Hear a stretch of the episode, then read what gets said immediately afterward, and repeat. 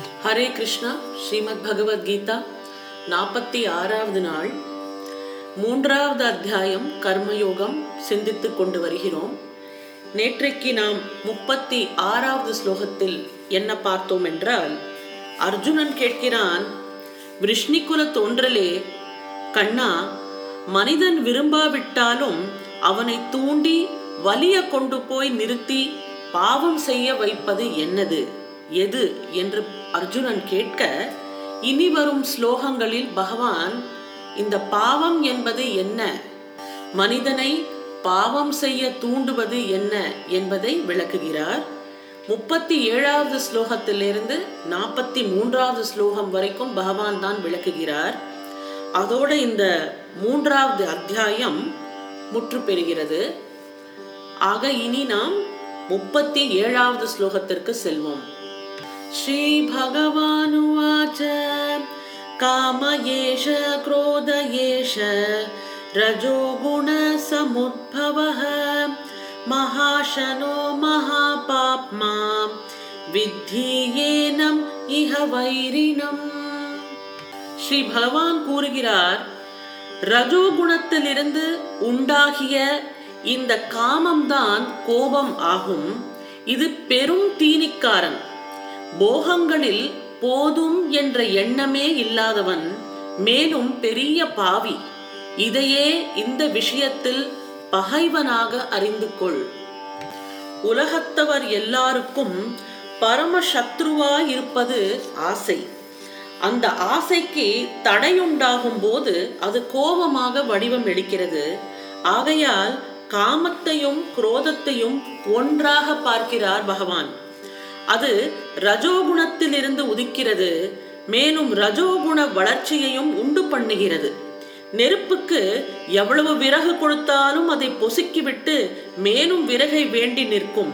அங்கனமே காமத்துக்கு விஷயங்களை ஊட்ட ஊட்ட அது அவைகளை உண்டு வளர்கிறது.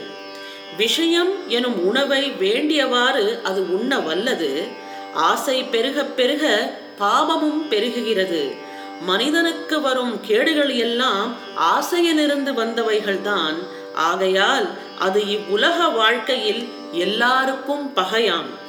காமத்தையும் காசு ஆசையும் பூர்த்தி செய்து கொள்வதில் அநேக தரம் அவமானம் அடைந்தாலும் உலகப்பற்று உள்ளவர்கள் அவைகளை வெறுத்து ஈஸ்வரனை தியானம் செய்ய சக்தி அற்றவர்களாக இருக்கின்றார் ஆக பகவான் சுட்டிக்காட்டுகிற முதல் பகைவன் யார் என்றால் இந்த ஆசை இந்த ஆசை என்பதுதான் மனித வாழ்க்கைக்கு முதல் பகையாகும் இந்த ஆசை எப்போக்கில் பகை என்பது இனி விளக்கப்படுகிறது முப்பத்தி எட்டாவது ஸ்லோகம் धूमेन आव्रियते वह्नि यथा आदर्शः मलेन च यथा उल्बेन आवृतः गर्भः ததா ஏன இதம் ஆவருத்தம் எவ்விதம் புகையால் நெருப்பும் அழுக்கினால் கண்ணாடியும் மறைக்கப்படுகிறதோ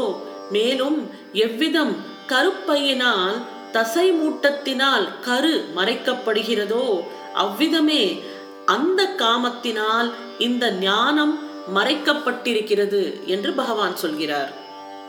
ஆசை எனும் திரையினால் ஆத்மஸ்வரூபம் மூடப்பட்டிருக்கிறது. மூன்று குணங்களை ஆதாரமாக கொண்டு ஆசையும் மூணு படித்தரங்களில் இருக்கிறது. தீயை புகை மூடிக்கொண்டிருப்பது முதல் உபமானமாக எடுத்துக்கொள்ளப்படுகிறது இது சத்துவ குணத்தோடைய ஆசையாகும். புகைந்து கொண்டிருக்கிற தீயின் மீது சிறிது காற்று அடித்தால் அது பற்றி எரிகிறது. புகையும் மறைகிறது. தீயின் சுடர் நன்கு தென்படுகிறது. அங்கனம் சிறிது விவேகம் எனும் காற்று வீசினால் சாத்வீக ஆசை என்னும் புகை பறந்து ஓடிவிடும். இதுதான் முதல் படித்தரம். இரண்டாவது ஆசை ரஜோகுணமயமானது. கண்ணாடியின் மீது படிந்துள்ள அழுக்கை போக்குவதற்கு கொஞ்சம் சிரமம் எடுத்துக்கொள்ள வேண்டும். ரஜோகுணத்தோடு கூடிய ஆசையை சிறிது முயற்சி செய்தே போக்க முடியும். மூன்றாவது ஆசையோ தமோகுணமயமானது காலக்கிரமத்தில்தான் தக்க வாழ்க்கையின் மூலம் சிசுவை கருப்பையிலிருந்து விடுவிக்க முடியும். அங்கனம் தமோ குணத்தில் உதித்த ஆசையை போக்க காலமும் ஆயத்தமும் தேவையாகும். ஆக மூன்று விதமான குணங்கள் ரஜோகுணம் தமோகுணம் சத்வகுணம் அதே மாதிரி ஆசையும் மூன்று விதமான ஆசைகளாகும். ரஜோகுணத்தோடு கூடிய ஆசை தமோகுணத்தோடு கூடிய ஆசை சத்வீக குணத்தோட கூறிய ஆசை. அதற்கு ஏத்தாற்போல் இந்த ஆசையை விலகுவதற்கான முயற்சிகளும் அது போலவே உள்ளது. சாத்வீக குணத்தோடு கூடிய ஆசையை கொஞ்சம் சிறு முயற்சியிலேயே அதாவது கொஞ்சம் விவேகமா இருக்கும் போதே அந்த சாத்வீக ஆசை என்பதை நாம் திசை திருப்ப முடியும். ஆனால் இந்த ரஜோகுணத்தோடு கூடிய ஆசை கண்ணாடியில் இருக்கும் அழுக்கை போன்றது. அதை கொஞ்சம் தேய்த்து தேய்த்து தான் சரி பண்ண வேண்டும். ஆனால் தமோ குணத்தோடு கூடிய ஆசை என்பது ஒரு வாழ்க்கை தரத்தை மாற்றி ஒரு காலதாமதம் ஆகிதான் அந்த ஆசையிலிருந்து நாம் விடுபட முடியும். இதற்கு தான் மூன்று விதமான உதாரணங்களாக பகவான் இங்கே சொல்லியிருக்கிறார். இந்த முப்பத்தி எட்டாவது ஸ்லோகத்தில் இனி மேல் ஸ்லோகத்தில் இயம்பப்பட்ட ஆசையானது இன்னும் தெளிவுபட முப்பத்தி ஒன்பதாவது ஸ்லோகத்தில் விளக்குகிறார். மேகம் சூரியனை மறைப்பது போல மாயையும் ஈஸ்வரனை மறைக்கிறது. மேகம் அப்பால் அகன்று போனதும் சூரியன் காணப்படுகிறது. அதுபோல மாயை அகன்றதும் ஈஸ்வரன் கண்ணுக்கு தென்படுவார். ஆவிருத்தம் ஞானம் ஏதேன ஞானிக நித்யவைரினா காமரூபேண கௌந்தேய துஸ்பூரேண அனலேன ச. மேலும் அர்ஜுனா திருப்தி அடையாத நெருப்பை போன்றதும் காமம் என்ற வடிவத்தில் உள்ளதும் ஞானிகளுக்கு என்றுமே பகைவனும் ஆகிய இந்த காமத்தினால் மனிதனுடைய ஞானம் மறைக்கப்பட்டிருக்கிறது. உலகம் முழுதும் இருக்கும் இந்த ஆசையை ஒரு அஞ்ஞானி எப்படி அப்ரோச் பண்ணுவான்? ஒரு ஞானி எப்படி அப்ரோச் பண்ணுவான்? என்று பார்த்தோம் என்றால் உலகம் முழுவதும் பகையாகிய ஆசையை அஞ்ஞானியானவன் அதன் வசப்பட்டிருக்கும் பொழுது நலம் செய்யும் நண்பனாக நினைக்கிறான். பிறகு அதனால் விளையும் கேடு வலுத்து விடும் பொழுதே அதை ஹிதச்சத்ரு என்று அறிகிறான். ஆயினும் இந்த அனுபவம் நிலைத்திருப்பதில்லை. திரும்பவும் அவன் ஆசையின் வசப்படுகிறான். ஆனால் ஞானியின் நிலை அத்தகையானது அல்ல. ஆசையில் வசப்பட்டிருக்கும் பொழுதும் வசப்படாதிருக்கும் பொழுதும் அதை பகை என்றே அவன் நன்கு உணர்கிறான். ஆகையால் ஆசை அவனுக்கு மட்டும் நித்திய சத்ருவாகிறது. என்றென்றும் அது அவனுக்கு எதிரியே ஆகும். ஆசையின் வடிவு ஒன்று இரண்டு அல்ல விரும்பியவாறெல்லாம் அது வடிவெடுக்கிறது. ஒரே நாளில் ஒரு மனிதனது ஆசை எத்தனை விதமான வடிவம் எடுத்தது என்பதை அவன் கொஞ்சம் ஆராய்ந்து பார்த்தால் தெரியும். ஆதலால் அது காம ரூபம் என்று அழைக்கப்படுகிறது. ஓட்டை சட்டியில் நீர் வார்த்து நிரப்ப முடியாது. ஆசையையும் நிரப்பி அது முடிவுக்கு கொண்டு வர முடியாது. விஷய சுகத்தை போதும் என்று ஆசையானது ஒரு பொழுதும் பகர்வதில்லை.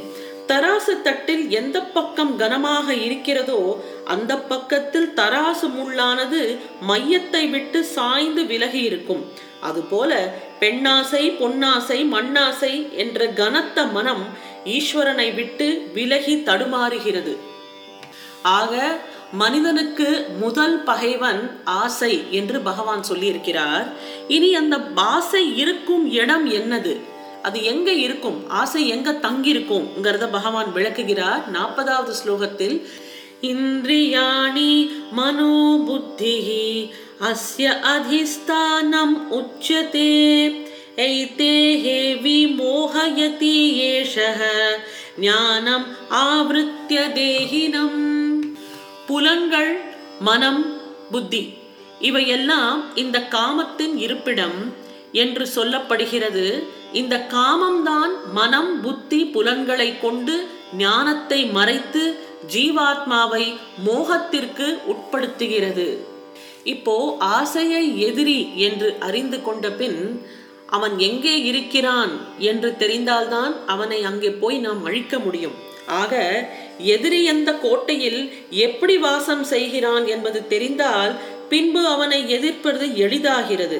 ஆசை எனும் எதிரி மனதினது மனக்கோட்டையில் வசிக்கிறான். ஆசை எங்க வசிக்கிறான்? மனசுக்குள்ள வசிக்கிறான். இந்திரியங்களையும் மனதையும் புத்தியையும் தன் கருவியாக அவன் கைப்பற்றி கொண்டான். அதாவது எப்பவுமே இந்த வைரஸ் என்ன பண்ணும்? அதுக்குன்னு வந்து வெறும் ஒரு நியூக்ளிக் ஆசிட் மட்டும்தான் இருக்கும். அது டிஎன்ஏ வைரஸாக இருக்கலாம் ஆர்என்ஏ வைரஸாக இருக்கலாம். இது கொரோனா காலத்தில் நான் வைரஸை பற்றி பேசுகிறேன். இந்த வைரஸ் என்ன பண்ணும் நம்ம உடம்புல போயிட்டு நம்மளோட ரிசோர்சஸ் எல்லாம் அது யூஸ் பண்ணி அது வளரும். அந்த மாதிரி இந்த ஆசை என்பது ஒரு வைரஸுக்கு சமானம். எப்படி ஒரு வைரஸ் நம்மளை அழிக்கிறதோ அந்த மாதிரி இந்த மனசுக்குள்ள இந்த ஆசை உட்கார்ந்துருக்கு. நம்மளோட இந்திரியம் மனசு புத்தி இது மூன்றத்தையும் அது நன்னா பயன்படுத்திக்கிறது. இந்திரியங்களையும் மனதையும் புத்தியையும் தன் கருவியாக அவன் கைப்பற்றி கொண்டான். கண் கொண்டு பார்ப்பதெல்லாம் காமத்தை வளர்ப்பதேயாம். அப்படியே காது முதலிய மற்ற இந்திரியங்களும் காமத்தை பெருக்குவதற்கே தொழில் புரிகின்றன. மனதில் உதிக்கும் உணர்ச்சிகளும் சங்கல்பங்களும் காமத்துக்கு உட்பட்டவைகளாக எப்பொழுதும் இருந்து வருகின்றன. அறிவை கொண்டு தீர்மானிப்பது நூல்கள் பல கற்பது வாதாடுவது இவை யாவுமே ஆசையை நிறைவேற்றிக் கொள்வதற்கே என்று நடைபெறுகின்றன. அதாவது எப்படி ஆசை டேக்ஸ் கண்ட்ரோல் ஆஃப் எவ்ரி திங்கிறது இங்க விளக்கி இருக்கிறார். அதாவது நம்மளோட இந்திரியம் நம்மளோட புத்தி நம்மளோட மனசை ஆக்கிரமிச்சுண்டு தனக்கு வேண்டிய வேலைகளை எல்லாம் அது செய்ய வைக்கிறது. கண்ணு வந்து பார்க்கக்கூடாதை பார்க்கிறது காது கேட்கக்கூடாததை கேட்கிறது. எல்லாம் அந்த ஆசை தன் கண்ட்ரோலில் வச்சுட்டு நம்மளை செயல்படுத்த வைக்கிறது. ஆக whatever we do whatever we read எல்லாமே is towards fulfilment of those desires இந்த மனசுக்குள்ள இன்னொருத்தர் ஒருத்தர் இருக்கார். அது நம்மளோட ஆத்மா. ஸோ ஆசையும் மனசுக்குள்ளே இருக்குது ஆத்மாவும் மனசுக்குள்ளே இருக்குது ஆக இந்த ஆசை என்பது இந்த ஆத்மாவை அடிமைப்படுத்தி விடுகிறது. நம்மளோட இந்திரியங்கள் நம்மளோட மனசு புத்தி இதெல்லாம் ஆத்மாவுக்கு அடிமையாக இருக்க வேண்டும். ஆனால் இதெல்லாம் ஆசைக்கு அடிமையாக மாறிவிடுகிறது. So we know who the enemy is we know where he resides இப்போ இதை எப்படி டீல் பண்றது? இந்த எனிமியை நாம் எப்படி டீல் பண்றது? இந்த ஆசையை எப்படி வெல்வது? இதை தான் நாற்பத்தி ஓராவது ஸ்லோகத்தில் இருந்து நாற்பத்தி மூன்றாவது ஸ்லோகம் வரை பகவான் சொல்கிறார். இதை நாம் நாளை பார்ப்போம். பகவத்கீதையில் நாற்பத்தி ஏழாவது நாள். நன்றி வணக்கம்.